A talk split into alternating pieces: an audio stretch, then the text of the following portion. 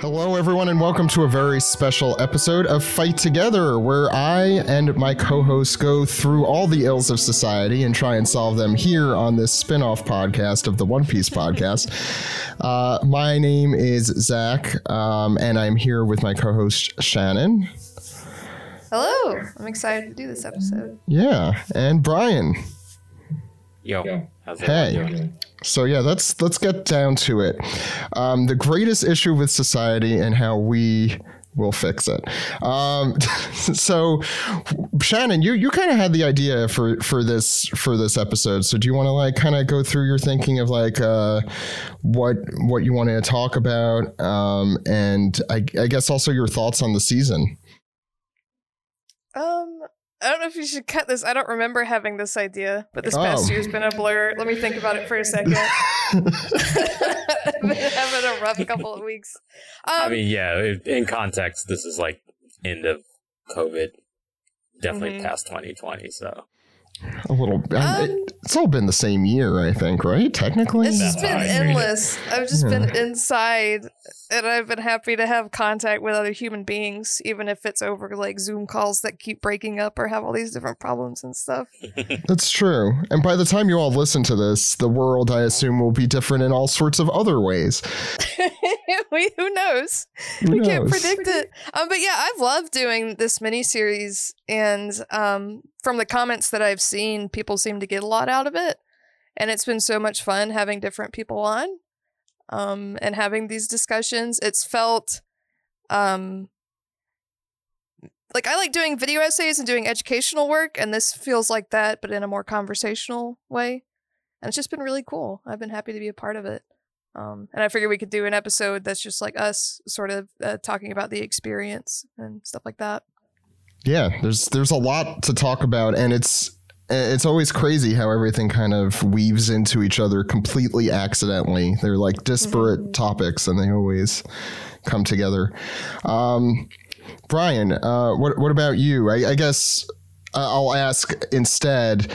You know, what what were the the big I think takeaways from our discussions, provided you remember them, since it has, as, as Shannon correctly put it, been a string of a year. You know, like Yeah, everything- I, I kind of did uh, bounced around a few episodes right before we record this, just to also remind myself of a few. Like, uh, I, I went through and found some really important points, which I didn't know things about. Like, uh, on the uh, I think it was the feminism podcast when we talked about the Shueisha letter that uh, yeah. the, the women working there received about needing to understand how young boys uh, operate, which I'm like, when I heard that, I wasn't surprised, but I didn't know it. And so it's always nice to hear stories from other people's experiences about uh, specific, uh, uh, I would say, uh, grievances that they receive that I may not be immediately privy to. And like, uh, one of the, one of the strengths to this podcast, or this specifically fight together, is that it is a way for uh, different people's voices to be heard about their specific One Piece experience. Because like too often in like every other's, uh, uh, um, like when they're reviewing One Piece chapters or One Piece uh, anime episodes, they just really just talk about the show Yeah. they're not talking about the deeper messages, the deeper meanings that are implied, and uh, individuals' experiences. Like if you're, I'm, if I'm like a YouTuber and I'm doing a video about my experience with One Piece, I'm not bringing on other people and getting their experiences on the One Piece. Mhm. So it's it's it's uh, I like it. It's a deep dive. Yeah, I it's been like such a for for just me sitting here listening to stories of other people, like it's been such a personally fulfilling uh endeavor.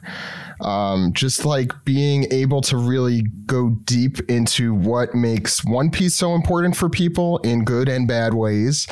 Um you mentioned uh, a good example of the bad there, Bryan, uh, at Shueisha um, and also just seeing how it it's it's this contradiction i think a lot of the times when, when, we walk through it. I think the you know the pride and pirates episode we did and the transgender representation episode we did are really good examples of like oh one piece does this really well but also then immediately does this really poorly. Right after. It's always the elevating and the backhand yeah and you know when th- this series is is unique. I, I've I, steve and i um, on, on the main podcast have talked about before we will never be into any series this much ever again for the rest of our lives. I will never be producing a 500 plus 600 plus episode podcast about any other series and i'm sorry about that. I just don't see myself doing that. It's getting old I don't think but I have the I, time. that's why I often go and say it's like One Piece is the greatest narrative uh, fiction that's probably being generated in our lifetime, and that's huge. How often like a lot of those things get like uh, I recently watched Return of Oz last night, the best movie, but uh, I, we talk about like Frank Baum. He has racist beliefs too. Go look that shit up.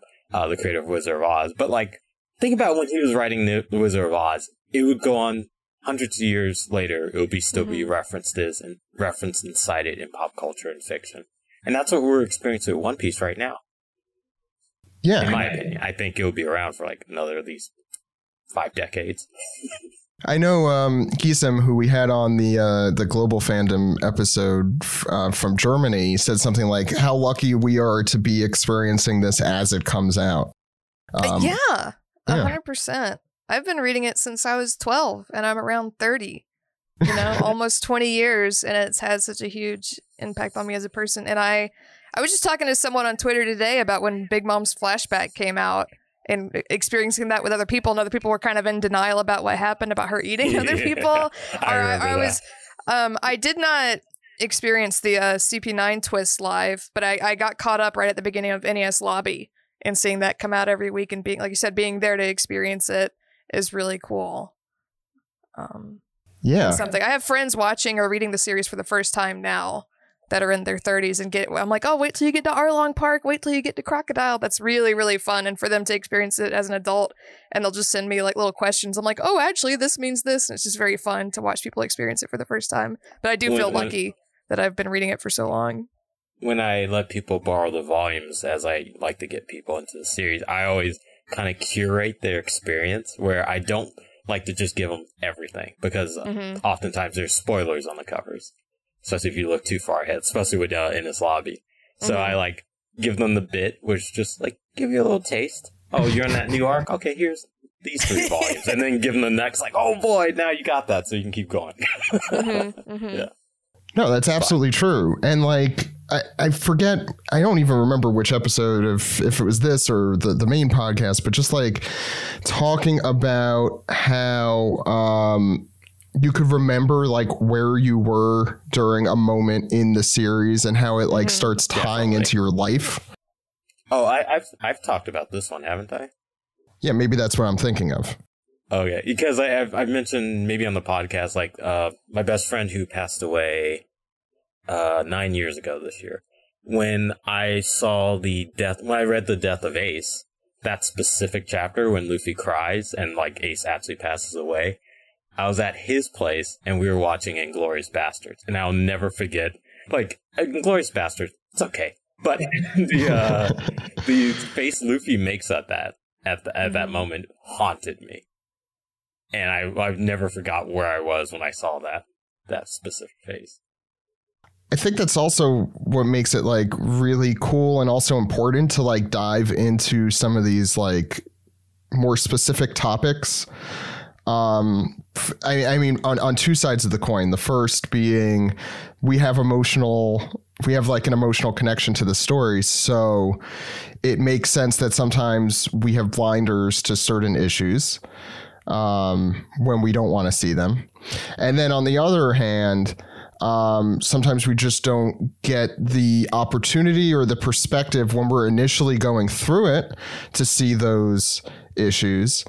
Um, and this has really provided such a cool platform to to talk to people about those and, and go back and like i for example like i have not reread the whole cake island arc since we initially went through it back in 2017 18 um, so it's been really cool hearing how that weaves into certain subjects and mm-hmm. and such um, After today's chapter, kind of made me want to reread uh, Big Mom's flashback. I do enjoy it. It's a nice, short little fairy tale.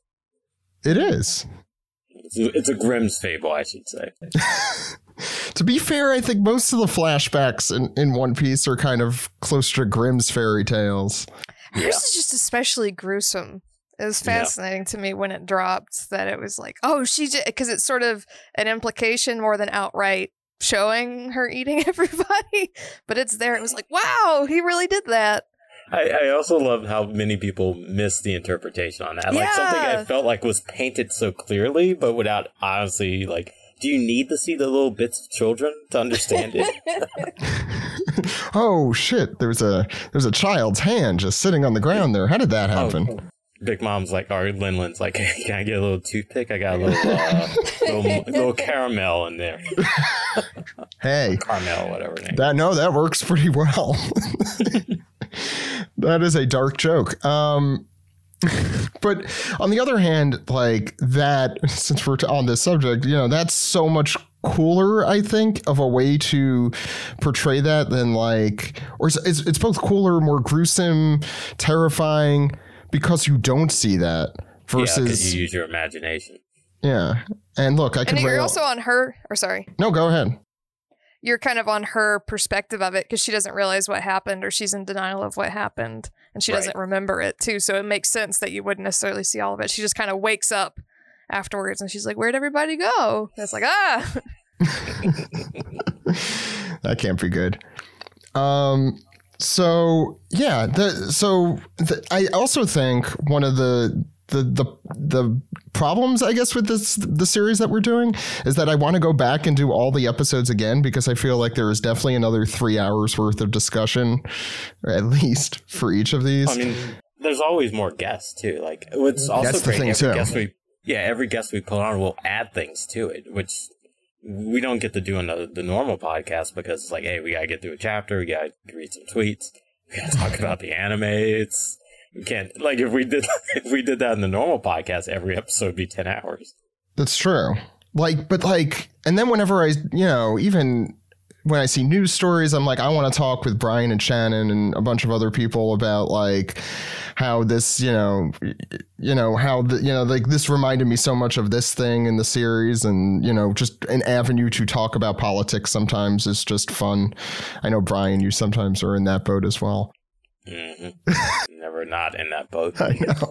It's my favorite pastime. I know. And this is a really good excuse to to talk about it because I think if we could agree on one thing is that One Piece talking about politics in One Piece that's just not cool. You can't talk about politics. no, no, I disagree with that entirely. now, keep your politics out of my Disney, apparently, is what some people think. Really? oh, did you not see that article with that uh, grumpy oh, uh, the Disneyland guy? Man? Yeah, he was like, "I'm not going to. I'm not going back." We're Disney really dating this. I saw a woman's tattoo. We're really dating this this recording because I am sure everyone has forgotten about that. I mean, conservatives are eternal.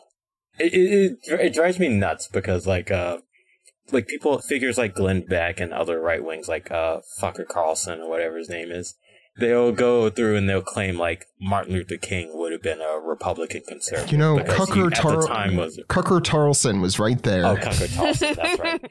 right uh, that's what Cody calls him. Uh, but like they'll go they'll go back and retroactively claim civil rights figures as being on their side for whatever reason because oh well he didn't he wouldn't be a he'd be opposed to the looting and when you actually know your history and go back and look at these figures contemporaneously and read not just the what uh, people who are advocates of Martin Luther King, but also the critics of Martin Luther King, you start noticing like, wait, all the criticism leveled on Martin Luther King is exactly the same criticism people are leveling on like uh, civil rights activists today and mm-hmm. organizers and left wing activists and Black Lives Matter activists and all this stuff. It's just like, wait a minute So you mean to tell me all of a sudden y'all just got it figured out suddenly? you didn't have it right 50 years ago. Why should I believe you got it right now? You know, that that's a good transition into a question we did get from a fan. And we didn't get a lot because I think it is difficult to ask a lot of these questions, uh, especially since as we record this, a lot of the episodes haven't come out. But the question from Mike uh, was Would you guys ever consider doing a general political fight together episode with guests of other political preferences, like libertarians or conservatives, discussing the political and social issues in One Piece? I'm not asking you guys to go against your values and do anything you're uncomfortable with or debate with anyone, but I do think it would be interesting to hear you guys have a conversation about the politics of One Piece with people outside your political preferences. Now, I'm going to throw this to Bryan first, since I know, Bryan, you have a daily, uh, let's say, profession of arguing with conservatives and probably libertarians online. Me? Couldn't be. Uh, yeah, it's I'm I'm more than willing to have that discussion for sure because I've never heard a uh, conservative or Republican take on on One Piece, but I can imagine some, even off the top of my head. And I'm, yeah, go ahead. Yeah, yeah, and like to have an uh like one thing I would say if I were to structure such a thing, I'd rather listen to them first before I chime in. Like I want them to have all the takes. We could do a commentary. Be, uh, we could do a commentary track and say, "Ooh, this point was not correct." Possibly, yeah, and then go back later and go over it because pop up like video. let them. I don't want them to have the last say because if I disagree with somebody, I'm gonna challenge them on it. And then if we go back and forth, cool. I'm down with that. I'll throw it to Shannon if you have opinions on that. I don't see how it wouldn't be a debate, or t- d- like how it wouldn't devolve into a debate, or someone trying to use this as a platform for Definitely. their beliefs, which are very yeah. different from ours. I'm not like afraid of other beliefs and I don't get upset. But um and it's also like if people have a different viewpoint on very specific things, I think that would be interesting to talk to people about, especially things that aren't necessarily topics that people get heated over. There's some things that would be very fine to have like a, a balanced discussion about and other things where I just would not have it. And also, like, I don't know if the person who left this comment will appreciate this, but I made a One Piece video. Uh, I got plenty of oppositional opinions in the comment section, and I know what that feels like, like uh, over political stuff, over whether I think I like offhand mention anti-fascism, and that upset people so much. Yeah, we like that. things I did for like three seconds. I got death threats over. How and obviously not that all anti-fascist. I know. You only How, be pro-fascist. When he punches the celestial dragon. what else is like I, I'm not saying One Piece is perfect politically, but if I'm talking about anti-colonial themes or like certain yep. aspects of it, like I'm not saying One Piece aligns 100% with my political beliefs because it does not. But I don't know. Yeah, I also it's just my disposition. I like sharing ideas and sharing points of view. I am not interested in having a debate with someone of oppositional view. I think it would be interesting I, if people submitted stuff and we read it off and talked yeah, about it, maybe. But also, that's just kind of us. And also, I have less of a problem with libertarians, but just like straight up conservatives, I don't really want one. I don't want to talk. I, yeah. I, might not be on that episode if you do it. It's just my own. It's not. I'm not thinking that no, no, no. everyone who isn't a, a, socialist like me is inherently evil or not worth talking to. I just don't want it to devolve into like debate class or them seeing an opportunity to own the SJWs or whatever. Yeah, I'm like, just like yeah. not having it. I I don't like uh, debate lords for various reasons. I can't. Mainly because no, like they're so annoying. Debate, yeah, debate doesn't solve anything, and like I, they love the well, you used an ad hominem, that means you've lost the debate. It's like no, if I say the sky is blue, motherfucker, the sky's still blue. Mm-hmm. oh, I used an ad hominem. Does that evaluate? Uh, devalue my opinion? No, of course not. That's ridiculous. But uh, yeah, I, I, do, I do, I am sympathetic to the argument of not platforming them. Like if they actually came yes. onto the show and they were just vicious for whatever reasons because of their beliefs. Uh, it, it would maybe have to be somewhere where there's like a mutual form where it's not here. And like, mm-hmm. if like, let's say if there was like an anime politics and like they got some people who like, that's a scary sounding place. they have like, uh, found some, uh, One Piece conservative fans who talk about this stuff and they bring us on and then we have like a neutral uh, uh, a neutral area mm-hmm. maybe because then it's like we're, us ourselves aren't promoting them directly even if you can say are willing to engage them is still a tacit thing, but like sometimes we have to challenge these ideas. And if their if their side only listens to their point of view and don't even That's hear true. a counter argument of it, then what else can they expect them to just feed into their already pre existing bubbles? I don't care if they get mad.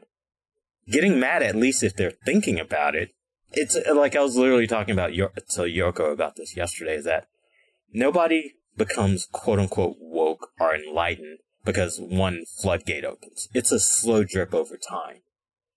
And even if that drip is, well, I don't agree with that, blah, blah, blah, I'm going to look up all the statistics about how black people kill white people. and just like, Mhm. all right, let's play that game. I'm going to throw you everything counter to that. And I want you to be able to um, answer for your beliefs. Because when the thing that m- makes me the most upset is when they try to hide their power level, if we if we're aware of that expression. The But- dog whistle stuff. The like, Yeah. well, I'm just being sensible and saying horrible white supremacist stuff, but I say it politely. So Yeah. No, I want them to just come out and say, even if you don't think you're being a white supremacist, understand that you are using white supremacist talking points Hmm. or patriarchal, homophobic talking points or anti-Semitic talking points when you're doing this. So if you're uncomfortable with that, please stop doing that. And I'm letting you know that this might be characterized that way. And then, I- then I would say, look at the room you're in. I, there's a few th- things I would want to address with this with this question, and I mean, I you know I obviously do not want a platform.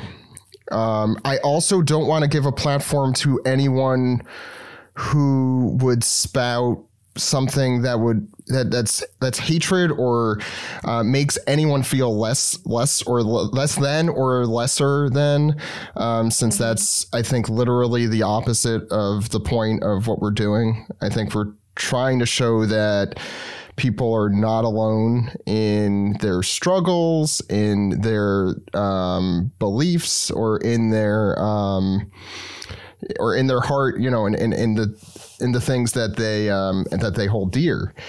Um, and I think, unfortunately, you know, I, I wouldn't the the idea of conservatives, you know, or however they exist today, Republicans might be a better way to put it in the United States. Um, I think conservative is still conservative. Just like with the, you don't want to fall into the de- Dinesh D'Souza trap. Where yeah. it's like, well, you know, the, the Democrats were the real racists. Yeah, 'cause Well, the called Republicans in Southern 18 strategy, you dumb shit. the Republicans in 1860 were the party of Lincoln, so therefore if we are right. they are the non-racist party. why, yeah, that's why I prefer to stay either left, right, or conservative, liberal. I think right least, is probably the best term actually Yeah. for this. Um, I don't want to give a platform to anyone who is making who is there to make someone feel bad, feel less than, um, be racist, be sexist, be homophobic, be transphobic, and so so forth and so on.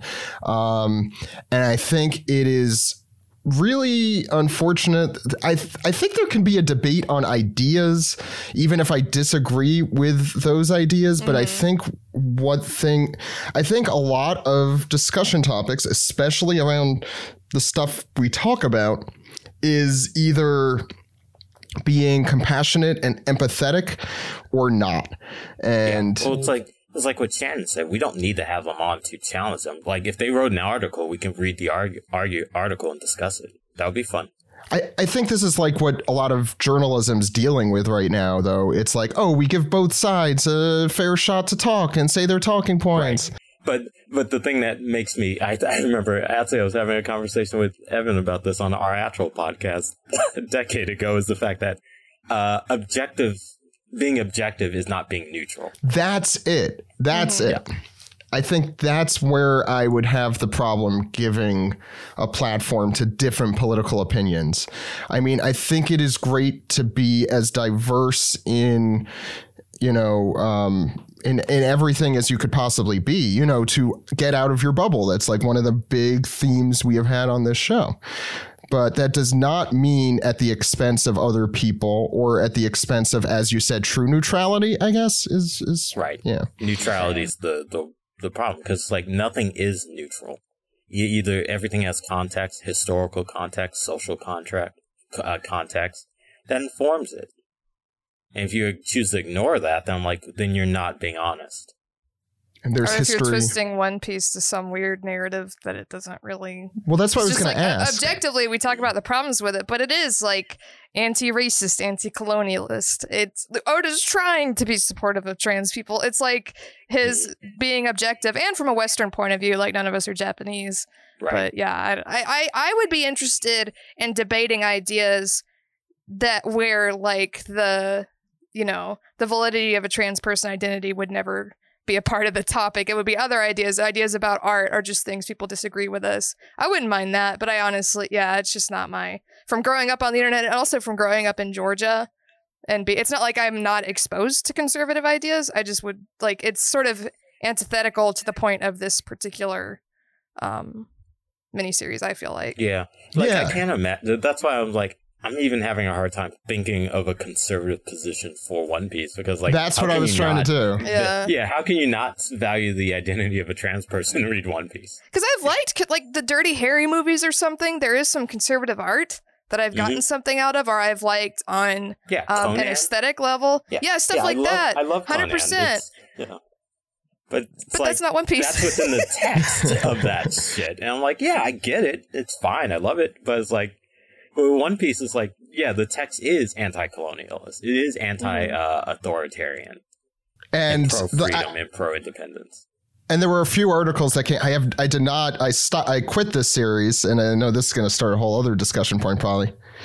Um, Oh yeah, But definitely.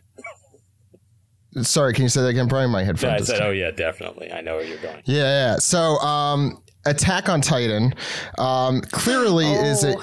Is a series with that. If I were right wing, far right wing, fascistic, anti anti uh, anti antifa as they call themselves, I guess.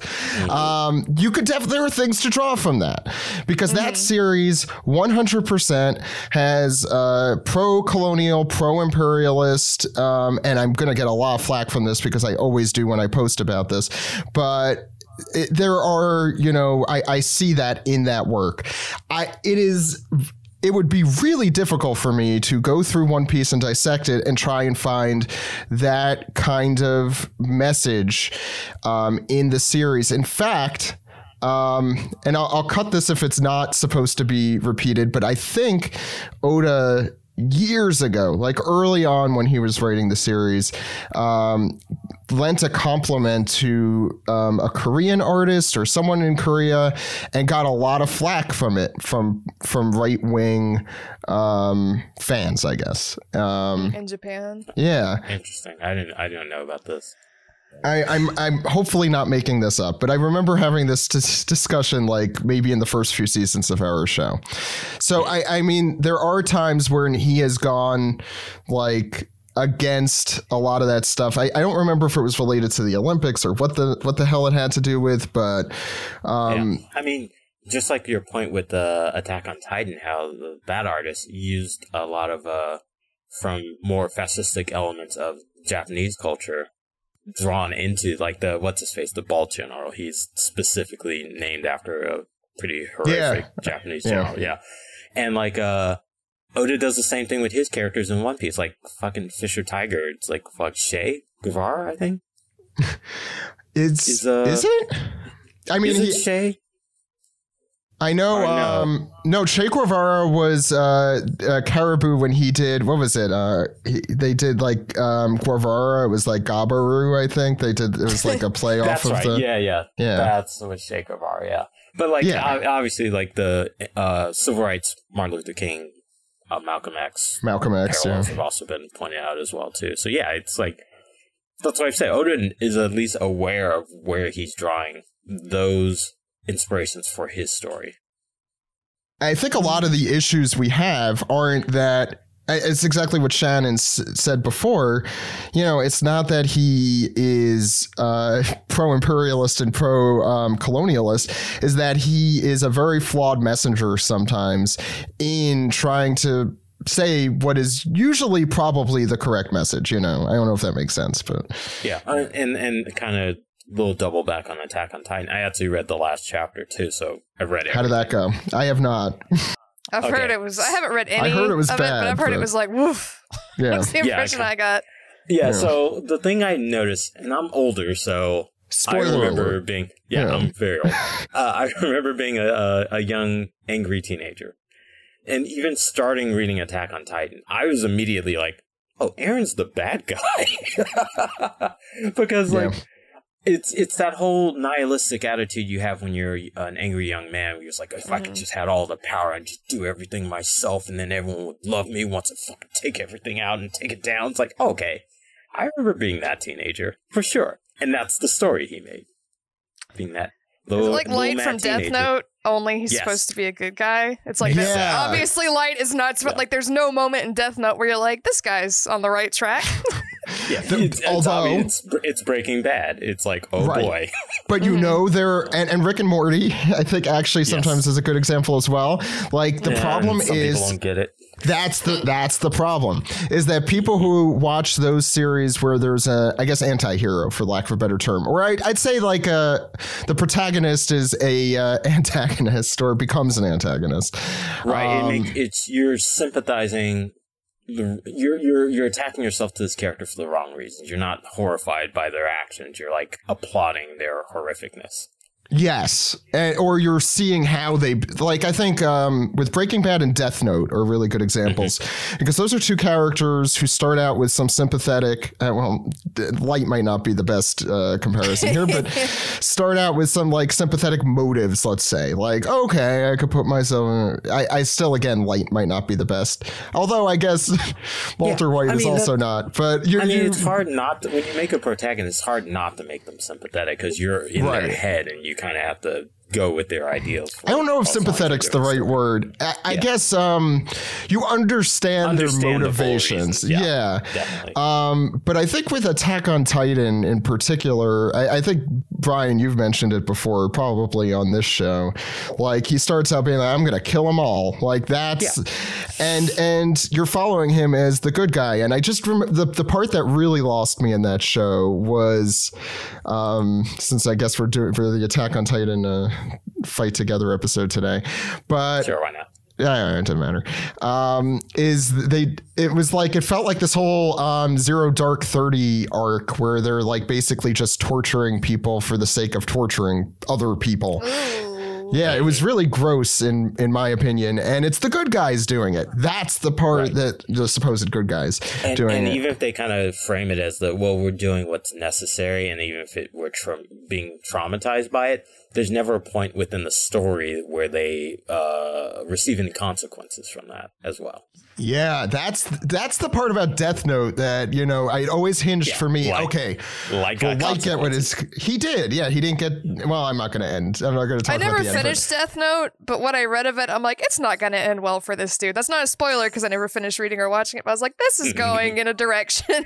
But that's a I good can't imagine thing it ending well. Yeah, but the- yeah, for- that's good. It's not. You can watch someone do terrible things, and it's also. I, I don't think a work specifically has to be like, oh.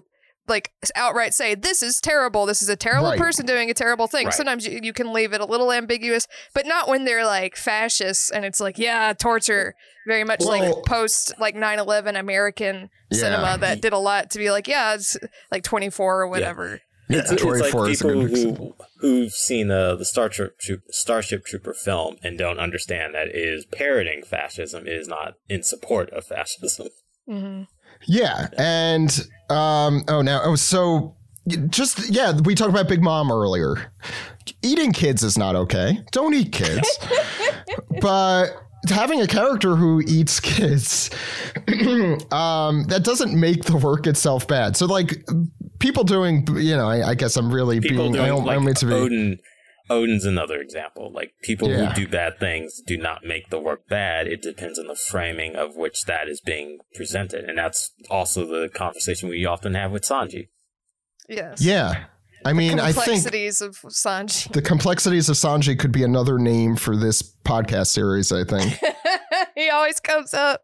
He always comes. If we don't talk about Sanji, this isn't an episode of Fight Together. I don't think. And Damn it's and like you know, there's I, I I don't think I'm wrong to say there are people who are trans. There are people who are um, gay, who or you know whatever it is that love Sanji despite his worst worst tendencies. Um, and I think what a he's actually a really good example of the sometimes flawed messenger that Oda is, um, and and at the worst and at his best, I guess. Yeah, but um, Yeah, anything it's- else about it's always it's it, it's always tricky because like you can read you can read into it multiple ways where it's like like uh, okay I, I've used I think I've used this example before if not in an argument but maybe on the show too. Uh for those who've read or seen Seven Deadly Sins the main character from Seven Deadly Sins is an obvious like pervert and misogynist where he like gropes women and but the problem with that I have more so than even with Sanji's problems is the fact that like he's never uh chastised for it. The women just allow him to do it and kind of go, "Oh, oh, you." yeah, and that pisses me off because I'm like, he's your hero. Don't do that. Don't if you if you do that, fucking crack his ass. At least Nami does do that every time. At least he every gets yeah, uh, but at the same time, because that's that's framing what the author is trying to tell you about this behavior that is not Mhm. acceptable. and Sanji's not the main character. Like he's not the Luffy character, would never, ever, ever do that. Um, that would be out of character is like a understatement for if Yeah. if Luffy did this if did that Maybe kind like of thing. Would get abducted by aliens and replaced by like a horny pod person, like a like, creepy oh. pod person. Oh no, the editors of Shonen Jump took over. They they got sick of uh they couldn't take it anymore. Um, I I've gotten really into Lupin stuff in the past year, and the Sayo Yamamoto did a miniseries in 2012 called "The Woman Called Fujiko Mine," and Mhm. I knew before I watched it that uh, Zenigata, who's usually like a really goofy, sweet guy, is horrible in it. He makes her have sex with him so she can get out of jail. I've he heard like keeps about grabbing her too. butt. He um does all this terrible stuff. But when you're watching it, it's like this is a very serious adult take on these characters, and it's a very realistically written from a woman's point of view. How this world is terrible. You can't have a sweet cop in that kind of world. It just doesn't. It wouldn't work. Hmm. So I think it was actually really cool what they did. It's very jarring as someone who likes Right. that character, and I have other problems with the story, mostly with his adopted son who wants to have sex with him. It's very weird. There's a lot of stuff going on with that character, Oscar. But, the Zenigata character, a lot of people complain or think it's like problematic or whatever. It's like no, she's a, a woman doing a series about how sometimes men in power are terrible to women. It's Right, not 'cause the f- condoning him grabbing her ass at the opera Yeah, or 'cause whatever. the framing Yeah. of that is terrible, right? The framing Yeah, it's is never shown to be like cool or cute or like Yeah. Lupin himself is really toned down in that series. Like in the 70s stuff, he's constantly grabbing her and whatever. But that's an example to me of like you have to use critical thinking. It's not that you can't think it's uncomfortable or problematic, but like obviously this is what she was trying to do. To say like cops are bad and if he has pa- a man has power over this character, he's going to abuse it. Um, yeah, and how really even like a powerful, capable woman gets exploited in those Mhm. situations. And I'm sure and she's there's not- scenes where she didn't turns it around on him situation. too and there's a lot of interesting stuff with the gender dynamics in it but i was kind of braced for something different from what what i saw i heard it was like Mm. edgy or whatever i think that kind of content is important and it's really interesting and most of those episodes i forget her name were written by a woman as well and directed by yamamoto but I mean, think about it like this: like that's a story men don't often tell because men don't often experience that. And like I said with the Seven Deadly Sins, he's like, "Oh, it's fine if you just like pinch a woman's ass. It's cool. We're all having fun here." But if a woman tells that tale, oh in that series it's disgusting he like yeah, his little assistant who's in love with him calls her a spittoon and all these disgusting names because he hates her because he's jealous. And Zenigata Wow. will just like grab her or make comments, like sexual comments about her and just like her. Like, I don't think I'd ever use the phrase male chauvinist until I watched the show. It's like, oh, that's, pr- it sounds like a 70s like feminist term. But it's like, oh, it fits perfectly for Zenigata in this because he's just so sexist and terrible. But it, it works very well. Yeah. It's really especially interesting under the to me. context of like the 1970s in the criminal world versus like the Yeah. like a cop too, and like police Yeah. don't have the best record. hmm It's really interesting, but I, I think that kind of stuff. It's like the same kind of behavior you're describing about in Seven Deadly Sins, but in this show, it's not cute. It's not. Right. There's no part of it where you think, "Oh, he's just being goofy or cool." It's like, wow, that's really. What are you doing to one of my favorite characters who's usually really goofy? Uh, it's interesting to watch. So Yeah, I 'cause guess that, that, that's Go like ahead, the Bryan. hero story from uh, Fujitori's perspective. Uh, not Fujitora. Fujitora. Uh, Fujimane's. Fujiko. yeah, Fujiko. Fujiko's Fujiko's perspective is the fact Mhm. that like she has to deal with shit Lupin would never have to deal with. hmm While also dealing with Lupin being weird to her too.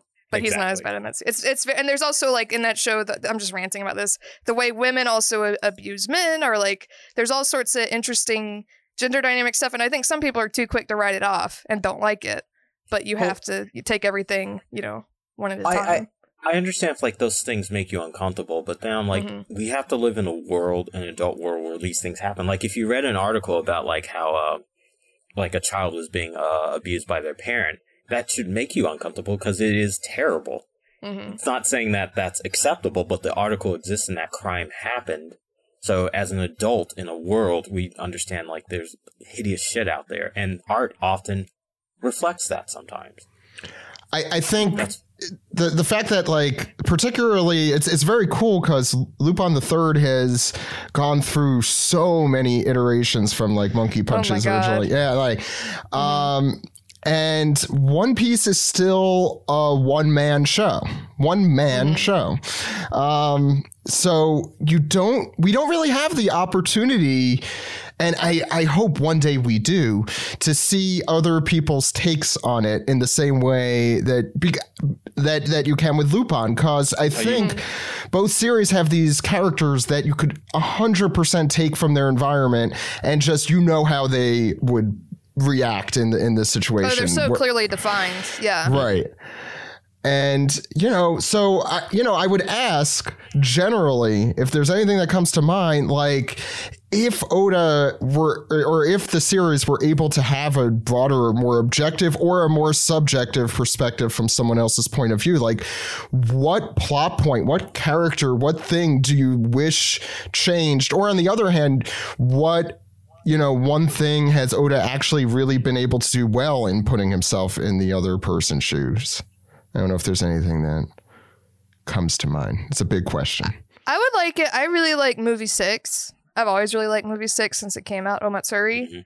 Just giving someone else who has like a strong vision and idea free reign to make it weird or make it darker or make it lighter. Um, I would also like it if, if it was a different political or cultural point of view, but I just like it when you give, for lack of a better word, like an auteur this stuff to play around in. Because that is a lot of the best Lupin stuff Yeah. too, is like when people who have like a very clear idea, a clear vision of what they want to do with it, even if it doesn't work, it's still more interesting than here's another generic generic filler movie. Yeah, And, just um, like copying, trying to copy what's been done before. hmm And I think I always really liked, uh, especially when I was a kid, reading the Bellemere flashback of um, like don't hate the world just because it discriminates against you.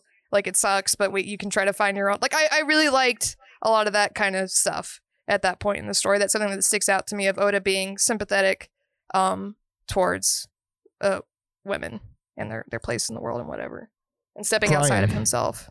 Yeah. Sorry. I think, yeah, because like I, I agree with Shannon, like one hundred percent. Movie six is like brilliant, and it's brilliant Mhm. on its own right, and that's why I, I I think even like Eyepatch Wolf mentioned like, oh, I'll show people movie six to try to get them into One Piece. I'm the opposite. I'm like, no, it's like the you'll get the wrong idea about what One Piece is if you watch movie six because it's brilliant, but it's not it's not the series. It's so tonally different, and even if it has the characters behaving as they would in that situation, uh, it's so kind of like introspective and emotional in a different way that you never Mhm. really get out of One Piece. Which I again like, there are other movies and other series I can say that are like movie six, but not One Piece because One Piece strikes a different tone. Uh, there like I I remember initially when I started reading One Piece, I always thought like, okay, if pirates are sailing around the world one way and there's like a giant connected continent are there like bandits that are traveling around the wor- around the red line? Like, Mhm. do they have an experience that would maybe different than the seafaring adventures of going from island to island with different cultures? If it was more like a, a journey of like a, I don't know.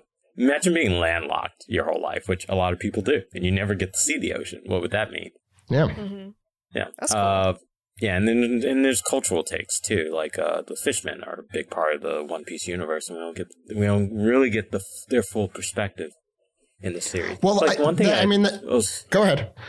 no, I was like about real quick. I was one thing I always thought Fishman Island we were going to get to see was like a night island because it was so deep underwater. I Mm. assumed like, oh, they probably never get sunlight. How would their culture develop based on that? That would Yeah, have you been kinda- cool, like deep sea fish stuff. Yeah, Anglerfish and- and- people. Well, and I that was like the might have coolest had- part of that arc. That really cool. F- I forget the type of fish with the you know just the giant Oh teeth. yeah, and when the, before yeah. the, Oh before yeah, they I've, get I to the haven't read island. Fishman Yeah. Island in forever, so Yeah. I have not no, reread I- it, so I don't remember that. it's a topic for I- another I day. and this is like, even though I like Fishman Island, it's I have problems with it, and the problems are the details. And one such detail is the fact that they were so enamored about actually seeing the sun, the real sun. Imagine if Yeah. they never saw the sun. That would make that uh, implication of them reaching the light even more significant because they have Mhm. no other light source. hmm I mean, we we talk about this. So th- this kind of ties into the question, Bryan. We have talked about fi- the two of us, Fishman Island, or the two of us with other people, the at least fifteen hours worth, probably. Um, I don't think that's an exaggeration because our fish No, the not at all. the the, the read through episode we did was four plus hours of us talking about Fishman Island. And then we had that panel too. And we did do a panel on that too. Um, and what are I think that is a really great example of Oda having like such a cool and different idea from what you would see in Japan usually in Japanese manga and comics, um, but not quite having the ability to execute it quite the way he wanted or quite the way it could have. Like there's so much like um, untapped potential in that arc, and Yeah. sometimes uh, It- and a weird weird decision making there. Yeah, Mm-hmm. and it could be a lot of factors. Like, ev like I was talking to Yorko recently too. Like the uh the earthquake happened that year too. that's true. I think it was the middle of Fishman Island, maybe Yeah, right it's after 2011, towards the end of it. Yeah. So it's like maybe that factored into it. Like maybe he's like, well, I can't. Maybe he had a different idea for a story. He mended because it would have been too catastrophic right after uh, that devastating earthquake, or maybe it's just like I don't know what the future of Japan's going to look like right now. Maybe I shouldn't aim so high and just kind of get through this right now. Uh, but I think the other factor that's just he's a Japanese man who's born and raised in Japan, talking about issues of racial civil rights, which even Japan doesn't have the best record, considering how they treated their neighbors during various times oh, in their right. recent history. and how they Not treat just their neighbors. native population Yeah. too. Yeah. yeah. So so that's another factor. It's like, yeah, I can imagine it can be a little muddled and sloppy. But I, I always give Oda the effort in trying, which a lot mm-hmm. of people, especially some of his peers, don't try.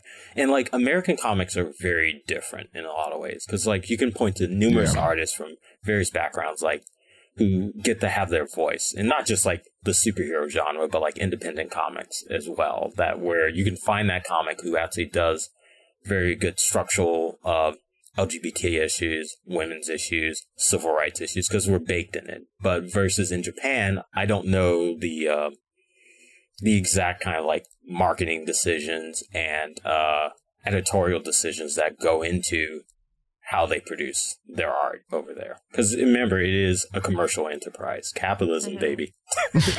No, we never know what notes he's. I mean, he can talk about it, or his editors can talk about it, but we never know what really, you know, has, has gone on or stuff he wanted to do for good or bad. Um, yeah, yeah. that just never Right. made it to the page. Yeah, I mean, like one of the only. Well, I, there, there's a lot to talk about that, but like I'm thinking of a series that does that pretty well, and um, Full Metal Alchemist, which I think is probably the closest analog to One Piece in its storytelling style. I Sure. think does do a. I think does do a pretty good job at addressing. I I think it kind of ends up going in the background a little bit, but the native um, struggle um, Yeah, for the with Ainu, uh, yeah, of yeah, and- the Well, I've been reading Golden Shyamalan's- Kamuy, and Yeah, it's all about the Ainu, and it's like very heavily re- not perfect. I think he had to correct a lot of stuff for the volumes for the Tankobon and stuff, but it, it seems uh, very very respectful, and he's got all these experts and stuff. I've been. They're I've also been a real culture. that. Oh, it's Oh, yeah. so good. I, I started it and read 125 chapters. I need in, to, like, yeah, I need to read it. Yeah. Oh my god! I it might be like I think One Piece is my favorite piece of media, and I think Golden Kamuy might be my favorite manga now. It's really Yeah, I'm- special. I'm trying to catch up on it because like Full Metal Alchemist is definitely my number two, number three, and af- around there is like Berserk, which is also Mhm. brilliant in its own way for sure. But I know Golden Kamuy also has like brilliant art and is a long running series, which makes me excited. Is that all in the That's vault? In the in the vault? Did I say vault? Vault. It's in the Viz Vault. That's uh, yeah, the first 200 chapters. I think they're like 275 ish out in Japan, and they're still translating it. But for yeah, they also had me and Joey Weiser were like tweeting at Viz on Twitter because there was some glitch where the last page Oh, wouldn't yeah. load right, just in, for only a certain amount of it. But they told me they would fix it. So I don't know if people find that problem. But Well, we- yeah, a whole this- bunch of it's in there. This is coming out months after that, so hopefully it has been fixed and If improved. not, at me on Twitter at plenty of alcoves, and I'll yell at Viz again. Not Yeah. yell. I'll be like, "Excuse me, hello, could you please fix this?" I'll send a strongly worded tweet. Strongly yeah. worded. I'll be a British accent, the British accent will be in the tweet. That's true. But yeah, I, I think if it imagine how cool it would have been, Bryan, if like if Oda had like a real consultant there to talk mm-hmm. about the civil rights movement in the United States, for example, and like been able to like because look, I don't know everything about everything. You don't know everything about everything. Like Right. that's one of the reasons we're doing this, you know. Yeah. To be And- and- able, yeah, go ahead. And so, and also the nature of art is to put your own spin on it, but like it's tough when you don't have that personal or cultural experience to really tell that story. Like, if some Yeah. people may end up reading the Fishman Island arc who all come from that culture and think like, how dare he even try to like tell our story? Understandably. Yeah, and that would be understandable too. So I'm like, yeah, he, it's he's not going to be like as we've been saying, he's not going to be the best author or narrator to perfectly Like- address any of these situations. I'm trying to put myself in like a situation. Okay, like what if they, what if he tried? I, I'm gonna use the only tools you know I have. What if he tried to tell a Jewish story or something about the Holocaust or something about like, Ooh, Oda oh, You know- doing the Holocaust. yeah. Well, there you go. Like, I, like on one hand, I think talking about hatred, fascism, genocide, all of those topics are super and discrimination, scapegoatism, and all the stuff that comes out of the Holocaust as a subject matter is super important. And so even if it is fictionalized, I think that is super important. But if it's done really poorly, or if it's, I mean, Shannon, your reaction there probably tells a lot. Um, I mean, I- I- we, we read on Attack on Titan, we know. yeah, exactly. And they that is a great example of doing it poorly, um, in my opinion. Uh, you know, it, it's it is a um, you're you're walking on a tightrope there. You're walking on eggshells a little bit. Now, I think good authors are defined by their willingness to kind of step into that um, into that ether, for lack of a better term. But also the worst, I think, authors and the worst creators sometimes. Uh, Yeah. also have that This- tendency. This is why I often talk about like uh, content and uh, uh, meaning. Not meaning. That's not the word I'm looking for. But basically, if someone's trying to be malicious with their intent versus if they're just not being the best at it, which is why Or having ignorant more- about it. or ignorant about. It. Like I, I've said many times, like I can forgive ignorance, I can't forgive stupidity. Mm. Yeah. because we're all ignorant of so much. That that's why even with this podcast, like I learn things about other people's experience, and other people have to tell me. I was like, oh, I didn't know that. Oh wow, that's a great interesting. transition to another question we got. Um, Okay, cool. I'll take the opening. I'll take the opening. Uh, this one's from Salem. Uh, what is a take from one of your fight together episodes or participants that you really liked or you didn't realize before? Or alternatively, if you can't think of one, what is a take you dislike from the fandom? I think we could answer both those questions separately because that's a loaded question. The second one particularly. Yeah. So uh, yeah, the first one being about participants or episodes that you really liked or did not realize before recording. There was a there was one we talked about family and parenting. I forget who was talking. Uh, it might have been David, or it could have been uh, Anthony. But uh, they were mentioning how they came from a small family, uh, where it's just like the mom and dad. So when they got married, their their their partner had like a larger family, and they were like overwhelmed by that. And they also compared it to Summer Wars, how that was like a thing in Summer Wars is like small. This guy coming from a small family meets his girlfriend or partner who comes from a large family and being overwhelmed by that. I was like, I have a very large extended family, so that experience is something like, well, doesn't everybody have a large extended family? But no, not. not me. No. Yeah. I have a giant family, but a lot of people don't. Yeah. No, Yeah. I have I I have two parents, uh, a sister, and one uncle and one aunt, um, and that is it. I mean, it's growing slightly now, but it's that's basically Yeah. it. and and I see most of them like Christmas and holidays. Uh, so it's like, yeah, they were a constant factor in my life growing up. So it's weird.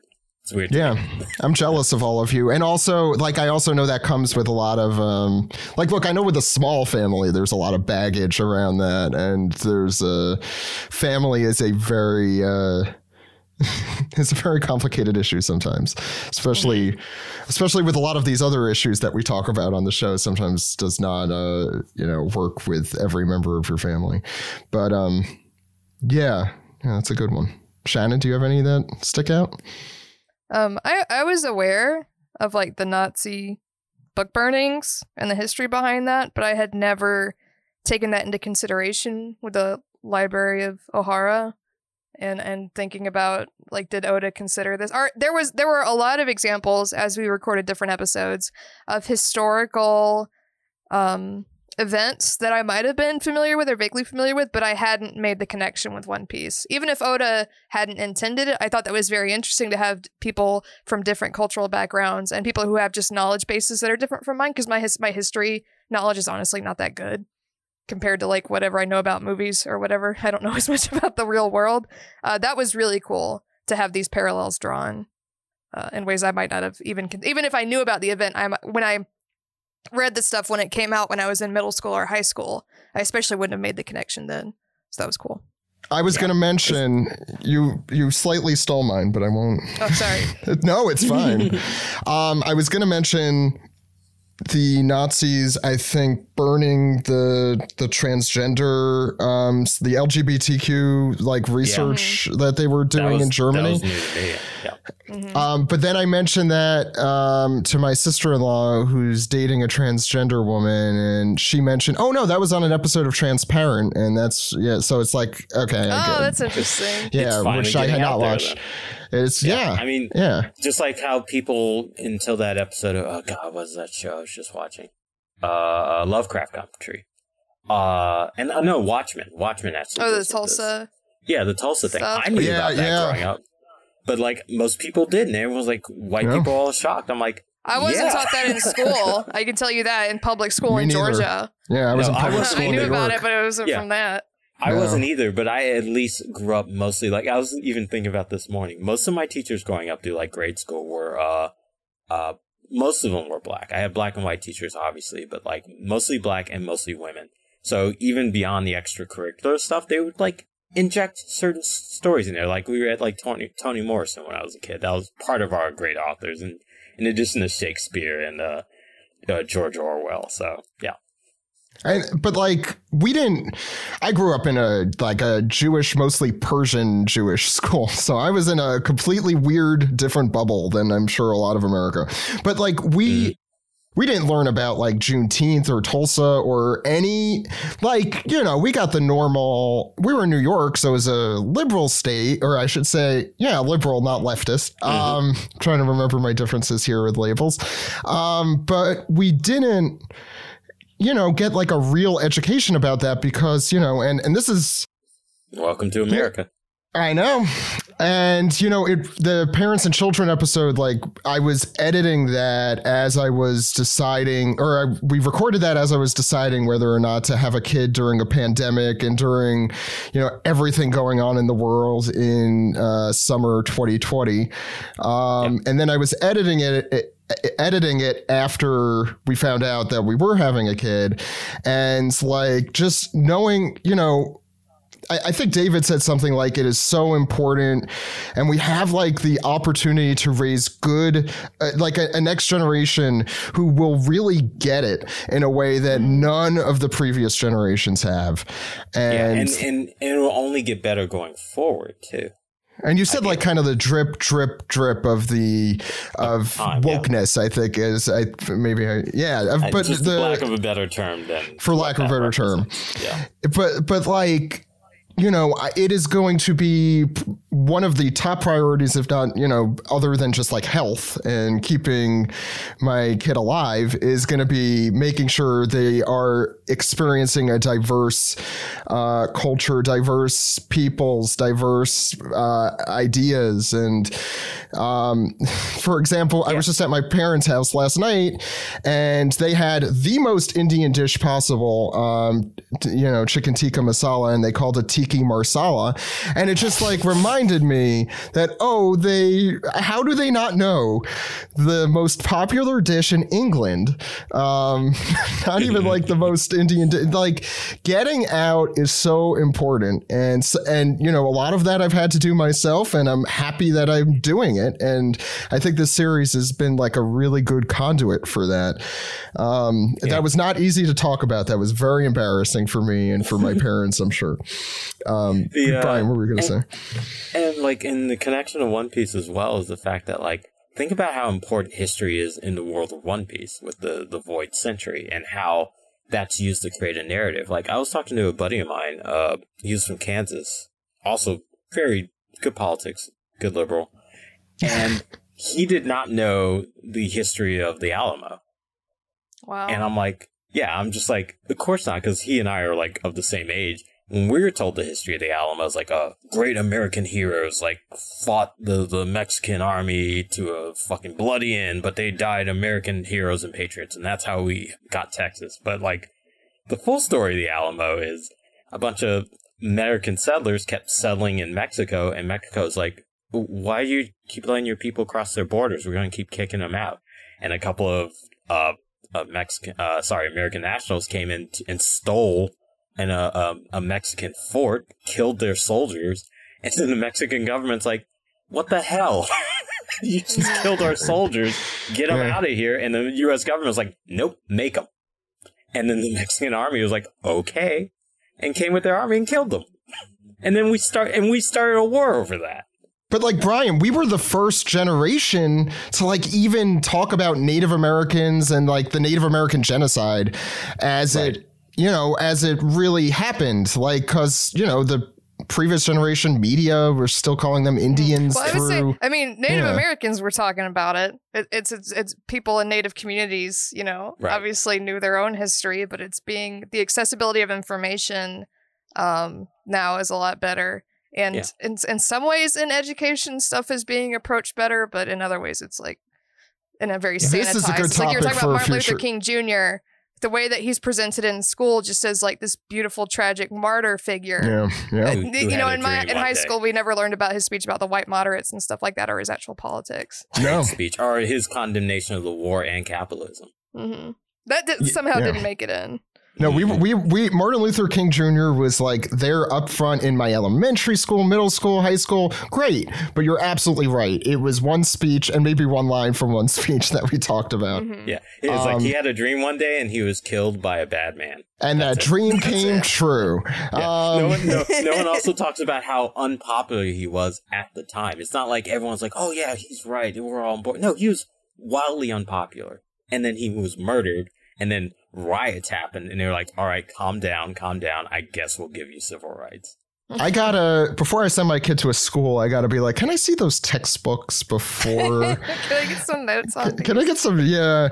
Um, that actually though like the idea of native culture it would be a very interesting topic that we should go through in an episode because oh, yeah especially that, with Skypiea yeah. with Skypiea um, I think there is a lot of um, of that not just like Japanese native culture obviously but uh, American Australian.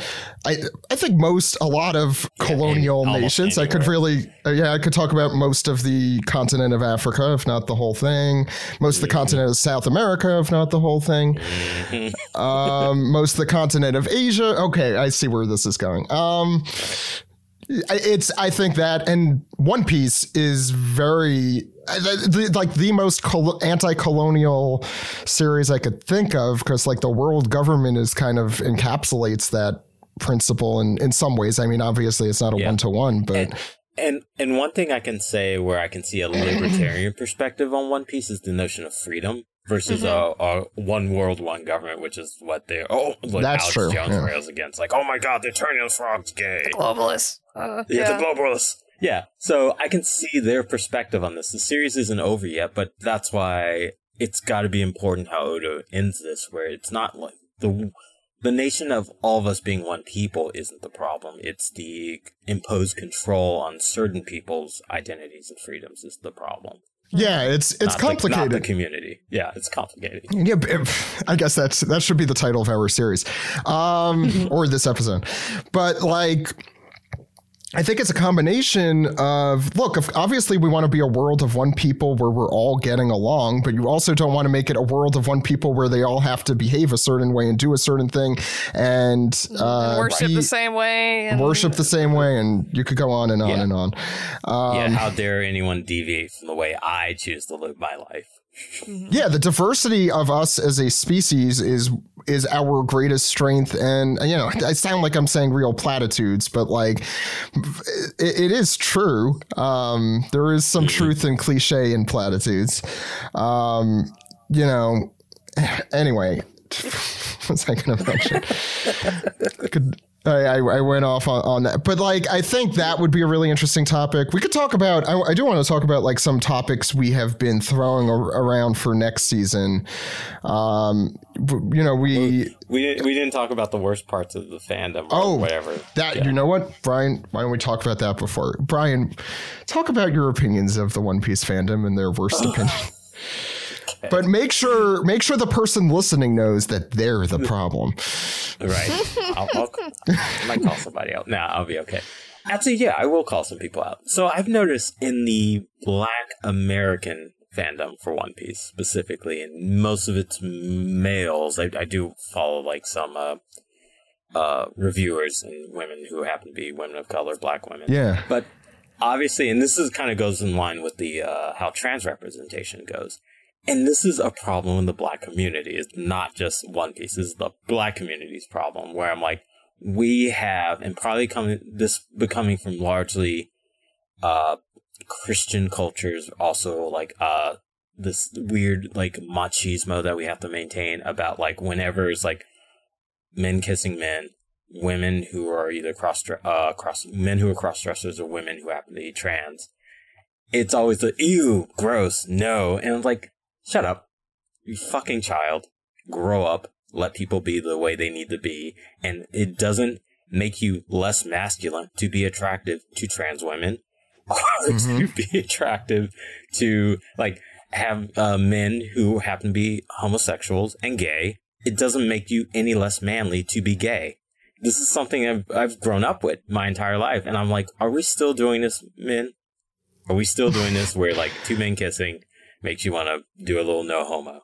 Is that is that what we're really doing? So shit like that kind of still gets on my nerves. But if I could have a conversation one on one with these young men, just like, hey, it's okay, stop being stop being stupid, I would do. That, I mean, we but I can't. we started we started the show back in 2009, and uh, aughts comedy was a lot of that. Um, you know, and and and I think the internet um, discourse generally was just like not not in a great place. I don't know how I don't know how else to put it. Um, I mean, that was the world. That's the world by and large. You're right. yeah, and it definitely makes me afraid. I have not listened to, I'm going to say 99.99% of the episodes I recorded in 2009. All our voices sound higher pitched and different. Um, but yeah, I, there is, I, I, I am very, very happy that we as a culture are beginning to make the, those movements, I think, uh, away Yeah. from that. And- but and men do need to listen up and, and yeah. Men need to do that by and large. It's not even just a black man. I just notice it when I'm watching these like young black men. I'm just like, you should be a little more empathetic towards people who are marginalized. Just a little more. I get it. I th- I think um, the white the white men I know offline, and I think generally there is a quieter version of that going on. And I think you're right. They is it do more need dog to. whistly? Would you say, or is it Um, just like not as public? I don't know. People listen to Joe Rogan. Um, I don't know what that's all about, but like. I don't. Yeah. So I had a, I had a conversation with this guy that we were friends with um, after, you know, when I was getting out of law school, and he's been slowly getting more and more right wing. And I actually had a whole conversation with my wife about this because we saw him for the first time in a while yesterday. And she's like, yeah, quarantine's making everyone exaggerations of themselves. But totally. I had an art. Yeah.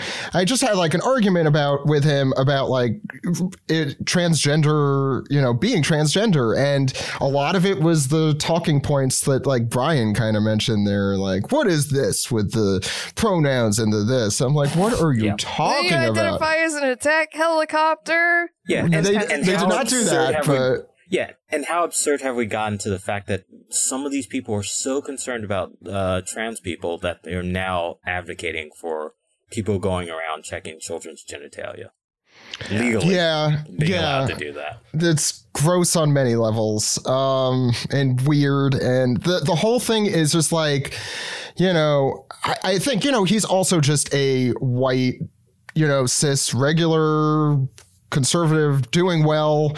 He's doing way better than I am financially, um, and all that. I assume he's, he's not listening to Zach, this. Obviously, I know he's better than you, Zach. But but these aren't like problems with him like specifically i think it's just he's in his bubble you know right. um, and i'm really fortunate that whether he heard me or not i said the things that he needed to hear in that moment um, in as calm a way as i could and i did not leave calm but i just tried to lay, lay the cards down calm but Here, here's another yeah, oh, sorry. Ahead. No, uh, I'll wait until you finish. Wait, I'm trying to remember what it is. I'm sorry. No, Bryan, go, and then I'll see if I can pick up. Yeah. Yeah. Uh, it's actually reminding me of another value you can have to this podcast specifically. It's giving people language and of and like things to listen to that they may be experiencing themselves. Like I've been having conversations with my buddy Tim, mainly about like uh uh uh the police situation, but also about like Stop Asian Hate and just about like, because we're buddies in comic book stuff, so we talk about that too. But he helped me f- form a new analogy, which I think is brilliant, so he gets all the credit.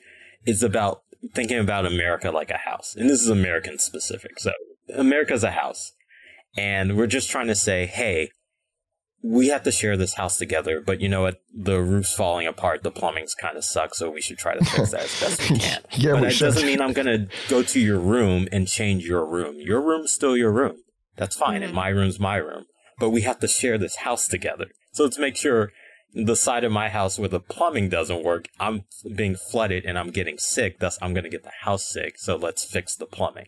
That kind of shit. Mm-hmm. Yeah. And I think for right wingers or conservatives or maybe some libertarians, they think, oh, you're going to come into my room and change my room. Like, no, I just want to fix the house. Because my yeah. side of the house is falling off a cliff, and so we need to put support structures up there. I know I, your I side think, of the house is fine, but not my side of the house. I think that's true. I think there's also just a fear of like change, especially change in norms. Like when you grow up, and I think the pronoun thing is actually a really good example because the first reaction you have to it is that you just don't understand it when you're not in that world. Um, but that once you get it and it's explained to you, and I think, Bryan, you put it really well, like sometimes you just need to sit down, explain it, or I think um, Shannon, you had mentioned even having it in like um, I, I, it's the parasocial relationships, even yeah, with, the co- contact hypothesis, like rep- that, media representation. Stuff. Which I I always forget the name of, and this is like the fourth time I've asked. But it's, no, it's fun. It's it's interesting. It's fun to talk about. It is helpful for that kind of stuff, and I just want people like there is some level where people have to have an open mind uh, and that's really all it takes. You don't even have to fully understand or share the same experience. Just be kind and have an open totally. mind and don't trample all over other people and don't f- be disgusted at people just living their own lives. Even if you're taught disgust, like try to get over it. Yeah, and I th- like th- that's exactly ahead, what I was talking to Tim about. Like, even if the story isn't your story, when someone tells you their experience, it's just like take it in, just like okay, okay. And then when other people confront you, confront someone who has a like it's a, a relevant a experience. You can say, yeah, you can say, well, my friend or someone who I talked to or someone I know had this experience, and then you relay, relay that experience. You don't have to agree with it. It's Yeah. not your experience. That's why you're saying it's their experience. show don't tell just like big mom eating the children um it's so much more effective when they just disappeared and they have caramel in her teeth but like I guess that's not the best example, but I, I remember the thing that I did want to say, and that's that you know I think One Piece does do a good job at it as well, but the as as someone in a minority, even if it's a minority that gets a lot of the, um, you know, it's Juda- Judaism's weird because we don't. You know, I don't think most people in the street would like know, oh, that's a minority, you know, and we don't have a lot of the implicit biases against us, but that there are also, you know, white supremacists would love us dead right now. Um, so there's, you gotta get both uh, sides of that. But it also does give me the perspective of when I see a, tra- a transgender person, a gay person, a lesbian person, um, a, a Muslim person, a, a, you know any minority, anyone who is going or anyone who's just going through um, any biases, racism. Um, eh, so on and so forth, I empathize with their position immediately. And I think just you know, I think that is something that One Piece does do well. And Luffy, particular, is such a good emblem of that. That if someone is not getting treated the same way, like let's think of Tama, for example, in um in in Wano, yeah, it's like wait, I, I'm able to get food. Uh, I I wasn't able to eat poison until I was much older, and she and she can't do this, you know, and she has to eat poison all the time. One Piece Um, does something super critical, and I'm glad you brought that up. It, it Yeah. reminded me of uh, uh, I I can say a friend because I I did know him. Uh, the late great Michael Brooks, I like to call him. Uh, but he he does he's a leftist commentator. He passed away just last year during uh COVID. But like he he had a phrase which I love to use. He says, "Uh, be soft on people, be but be hard on systems." hmm And what that and basically what that means, yeah, like you got that uh, uncle who's spouting like white supremacists or homophobic nonsense. There's a reason why he thinks that way. And the system behind that is why he thinks that way. And that's what we have to really come out against. And that's what basically Luffy does. Like the whole journey of the One Piece experience is literally challenging a system that led to the corruption, that led to the persecution of the fishermen, that led to Arlong becoming this tyrant and then uh, spreading that persecution on the Nami's village. Yeah. Yeah. There's there's yeah. I, I, I like I like the idea of being hard on systems, not on people. It's really difficult today. It is, To- it is difficult. Yeah. Especially like when there's someone close to you or um like I have a, a friend from high school who was like trying to equivocate about Trump um, right before he left, like after the election, but you know, and uh, person smart otherwise, but obviously not in that. And I'm like, I don't even know, I don't have the emotional bandwidth to like even figure out how to have this conversation. Um, and it's really difficult, I'm sure, for a lot of people who have family members um, who are, you know, politically believe things that not only are antithetical to your beliefs, but may even be antithetical to you. Um, and you know, I, I'm I'm sure that that person still has empathy and and the the ability to, unless you know they are phys- they are mentally incapable of it, but you know probably still have a, a place where you can reach them in there, but it might be difficult or impossible to do, and it's a really yeah, it's exhausting. I, don't know the word for Not it. Not even just the past year, but the past four years have really tested a lot of people. Even a lot of friends of mine are just like not communicative with their family because of the divisions that start to happen. And stuff like Yeah. QAnon, which Yeah. is just a cult. Like even people who are moderate are probably conservative, right? Not I, I am not a conservative. I don't agree with conservative positions, but not every conservative thinks like 5G towers are trying to control your brain and Pizzagate and you know this is a conspiracy and Yeah, All and this the kind of Jewish space stuff. lasers. yeah, all that Oh, kind yeah. like there is like within an extreme group there's the extreme fringe and those people like lose contact with their families and I um yeah. And and I something growing older for me and looking at uh politics versus individual people it is something I learned what you were talking about that most problems are systemic and a lot of people feel disempowered to do change anything systemically, so they just attack other people on Twitter. A Yeah. lot of discourse, at least a lot of the discourse that I see, like talking about my own community, it's just queer, mentally ill people screaming at each other and sending each other death threats over fan fiction or whatever, Mm. like hundreds or thousands of people. It's so stupid. And if you say something like, "Is this a good use of your time?" D- I, I'm not trying to be mean, but like you're just you feel powerless, so you're just attacking people on the internet. It's Yeah, Why you do something ab- that will help people with this energy that you just yell at each other online? It's stupid. And what sucks about that is like because you're dealing with a marginalized group of people who are already extra marginalized, it, Mhm. they're the Yeah. impression that they felt they have to express that way because they have other, no other power within like the system. And honestly, this is where even I have sympathy for like uh, poor white Southerners and like white supremacists, where they're like, yeah, you got fucked over by like the elites sending your job overseas. You got fucked over during uh, slavery because they were they were kidnapping my ancestors, making them work for free and not paying you what you should be worth to pay to do that job. and, And, I- like- I, I mean, even beyond that, they live in a system that's ancestrally built and inherited well, but a very bad one, um, where they're being told that oh, the problem are those guys over there. Yeah, They're are not- those yeah. other people over there? Like, It's so at what that- crazy, that like being that brainwashed. Yeah, look at that shooting that just happened with that fucking uh, kid. Yeah, yeah. I don't want to say kid. That man who fucking uh, murdered uh, a bunch of women in a uh, massage parlor and said of Asian women in a massage parlor and say, "Oh no, it wasn't about race. It was about because I'm sexually hung up." Motherfucker, that is about race. Why'd you target Asian women?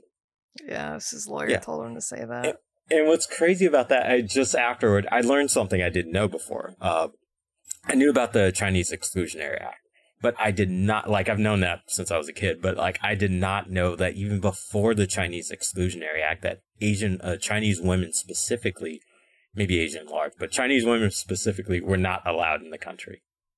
Because uh, they brought quote unquote deviance and uh, sexual immorality. There, there is a lot of anti, specifically anti-Chinese legislation that existed. I think that's the middle of the 19th century. Yeah, Um, because this, late 19th expansion of the century? railroad and yeah, all that. Uh, there was, yeah, there, the, racism's very built into the American uh, fabric, and the problem is, as you said, um, we're trying to fix our house, and we got to take out the asbestos, or else we're all gonna die. um, But being like, no, don't touch my house. It's my house. like, okay, you know, It, well, some of the house is flooded. With Yeah. all that- and that's when we get in the bootstrap argument. I don't want to Well, get lung I get- cancer from your house. That's all I'm saying. yeah. I'm If- up in the I attic and I'm fine. I'm not wet. What's the problem That's with true. you? right? There's no Stupid, asbestos in the attic. Yeah. Well, if my ass in the basement dies and I start molding, becoming a rotted corpse, guess what? At some point, you're going to get sick. I, I think a lot of the fandom and this wow this question this answer to this question took Yeah, I didn't get to say what I don't like about the One Piece fandom either. It's a lot. I, I just don't want to forget to say because I will forget. Um, I think a good rule of thumb um, is to not go with your first thought, but go with your second thought on things. So if you are, if your first, uh, you know, if you're getting punched, your first reaction is going to be to punch back. But sometimes that's not the best way to handle a situation that's already That's we- toxic. That's why we call them reactionaries. Yeah. And I think it is especially hard when we're in a marginalized community to be like, we have to punch back or else we're going to be in, you know, trouble. It's like a fight or flight thing, I think, almost. You know, that's the, the anxiety around it. I mean, I understand it, um, but it hurts to see um, that kind of stuff. I, I, I relate. Um, but Shannon, you should answer this question. I think you're very qualified to answer this question. The the most annoying thing to me, and I pointed it. A lot of it is doing this podcast has been a great experience. I don't think I've gotten like any harassment off of it or anything. No. YouTube is a different story.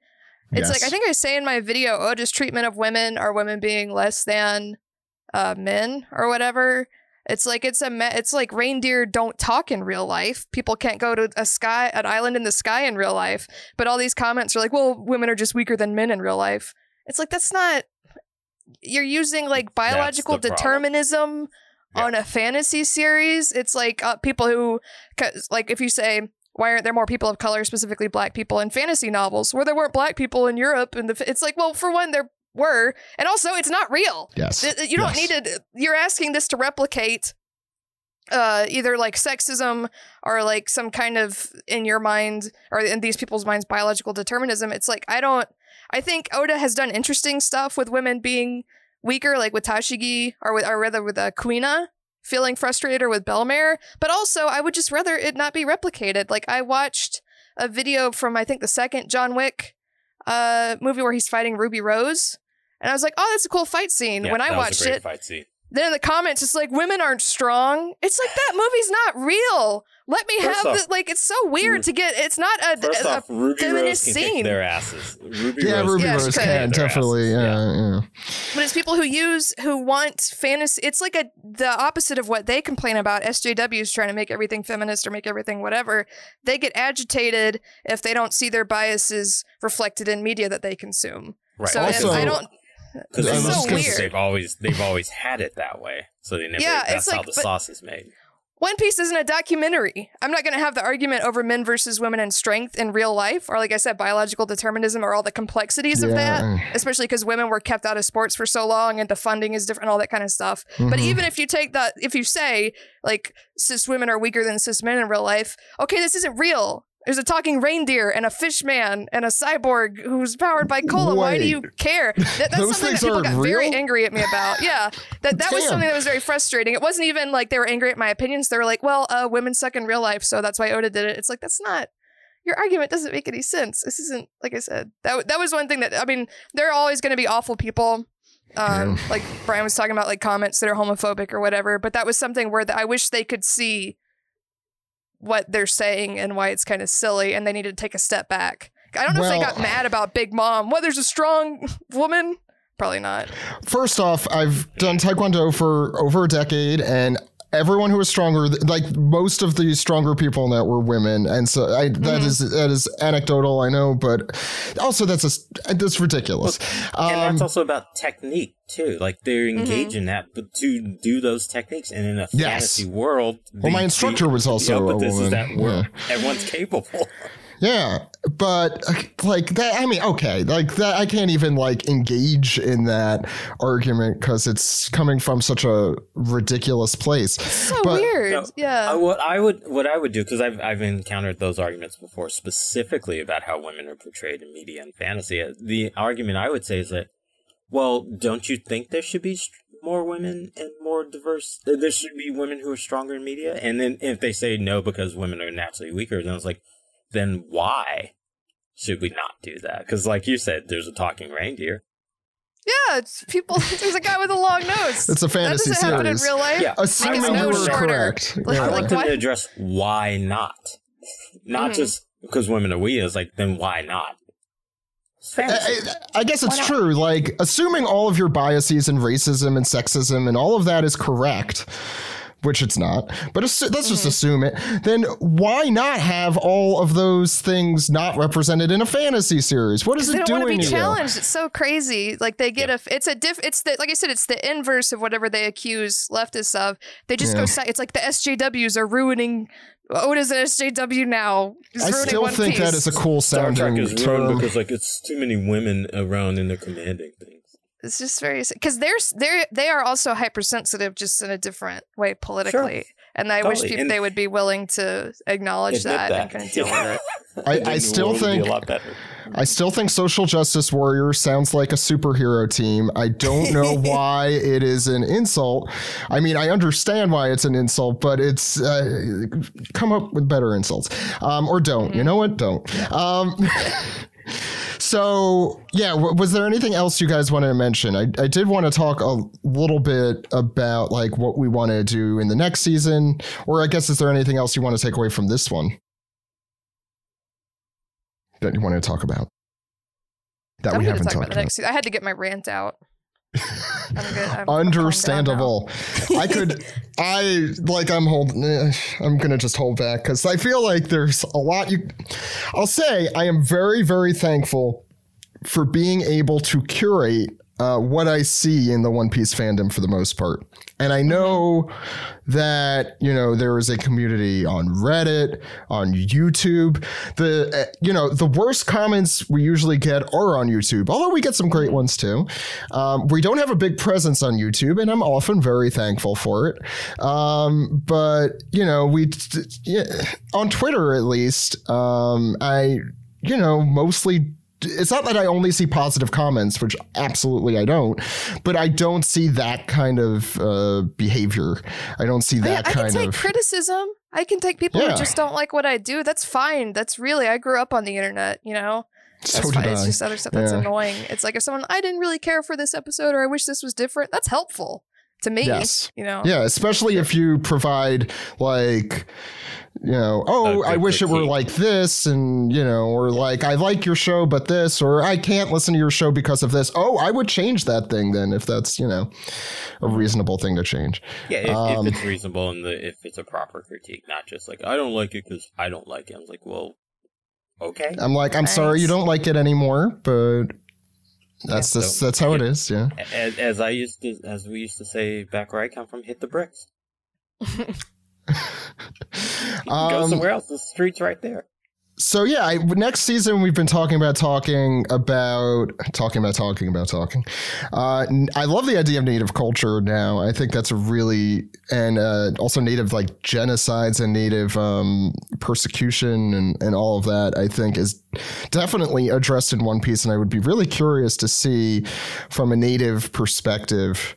Um, I would because I don't think I've ever found. I wanted to read something like that about Skypiea because I am not very well versed in that. I would love to see an actual native person's take, or like someone who's familiar with that history. That would be awesome because I don't Yeah. really. it- It's you know.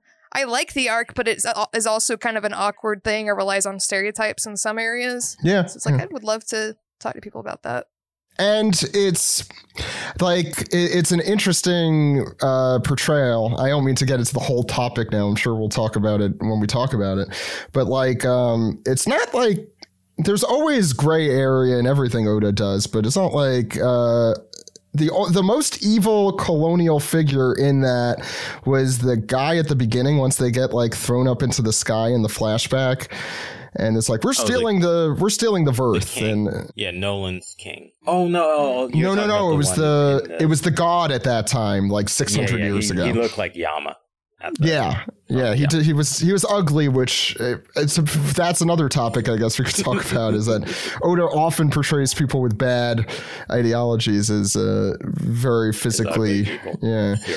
Um, but we were also going to talk about um, mental illness and mental health. I think that's And uh, asexuality too. asexuality, ace spectrum, aromanticism. As separate that's episodes. a separate those are all separate well no not all not each of the ace spectrum ones but yes the mental health one is separate from that um, i think we have all our guests for that one already so maybe we'll have that episode sooner rather than later um, especially maybe not as of this recording but as of this release um, we're going to do our next global fandom episode i know shannon you've talked a lot about disability and disfigurement as a really good topic and I think that would be really interesting, especially with One Piece. Yeah. yeah. Uh, How There- many there- characters There's this one image Maddie drew of Shanks with all the other arms in One Piece that had been like severed at some point.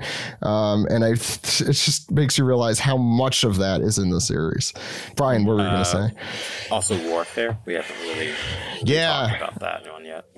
Yeah, and I, I mean, I'll put the word out th- there if there's anyone who is a veteran of war who is comfortable talking about their experience and if they relate to you know those experiences through One Piece at all, um, and uh, really any of these topics, please let us know.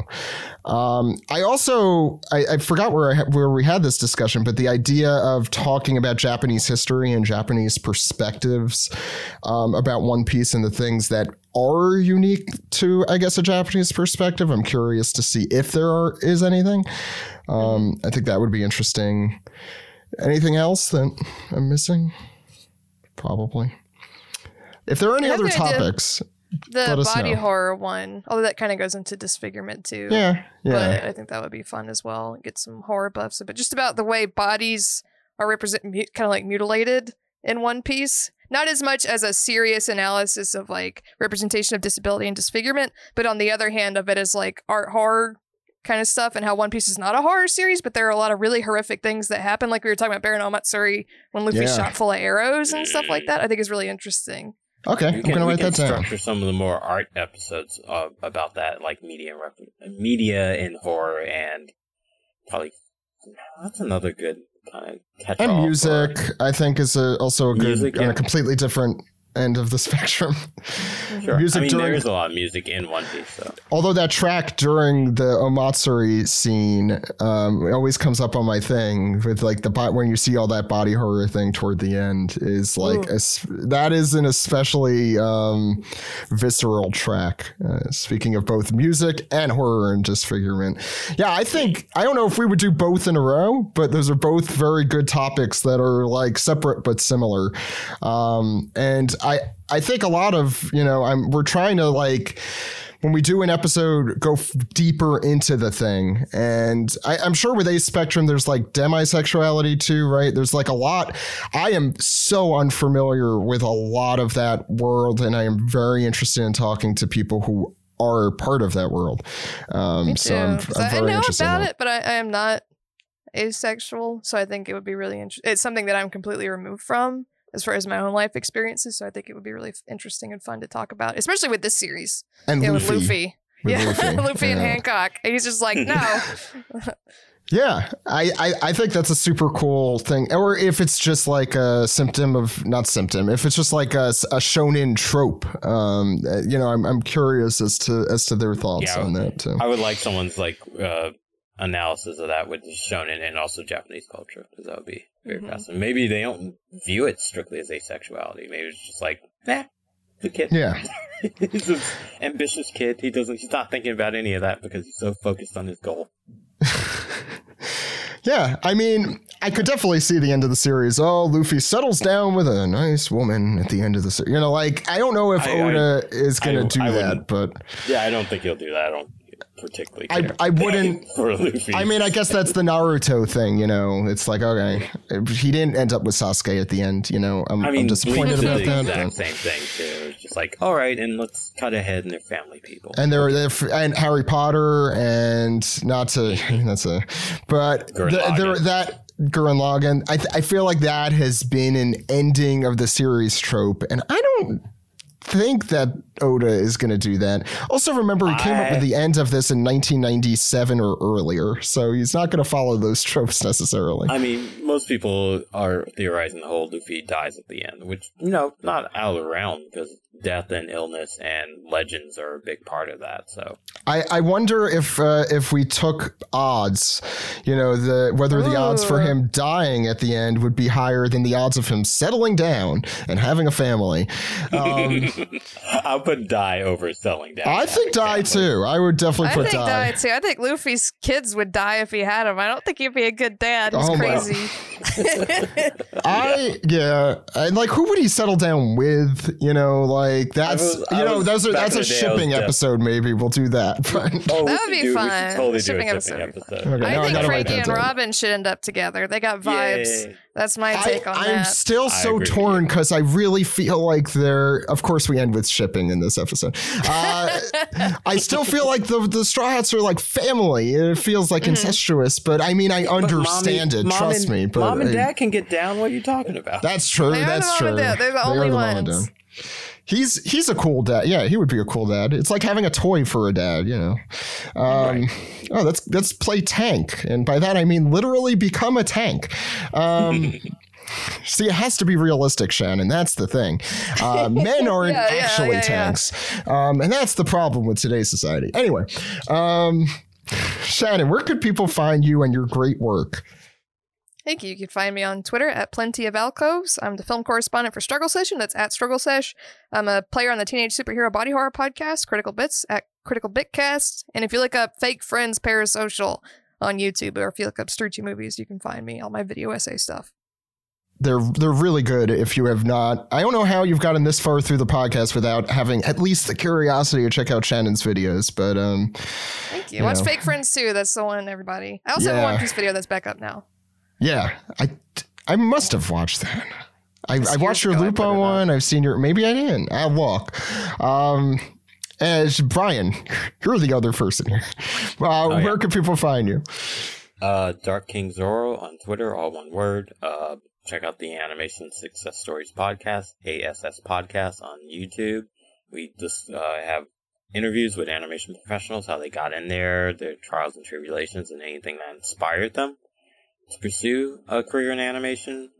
Um, season five of Rick and Morty is coming out in a month, I think. Uh, and Rugrats, I'm gonna ruin your childhood, apparently.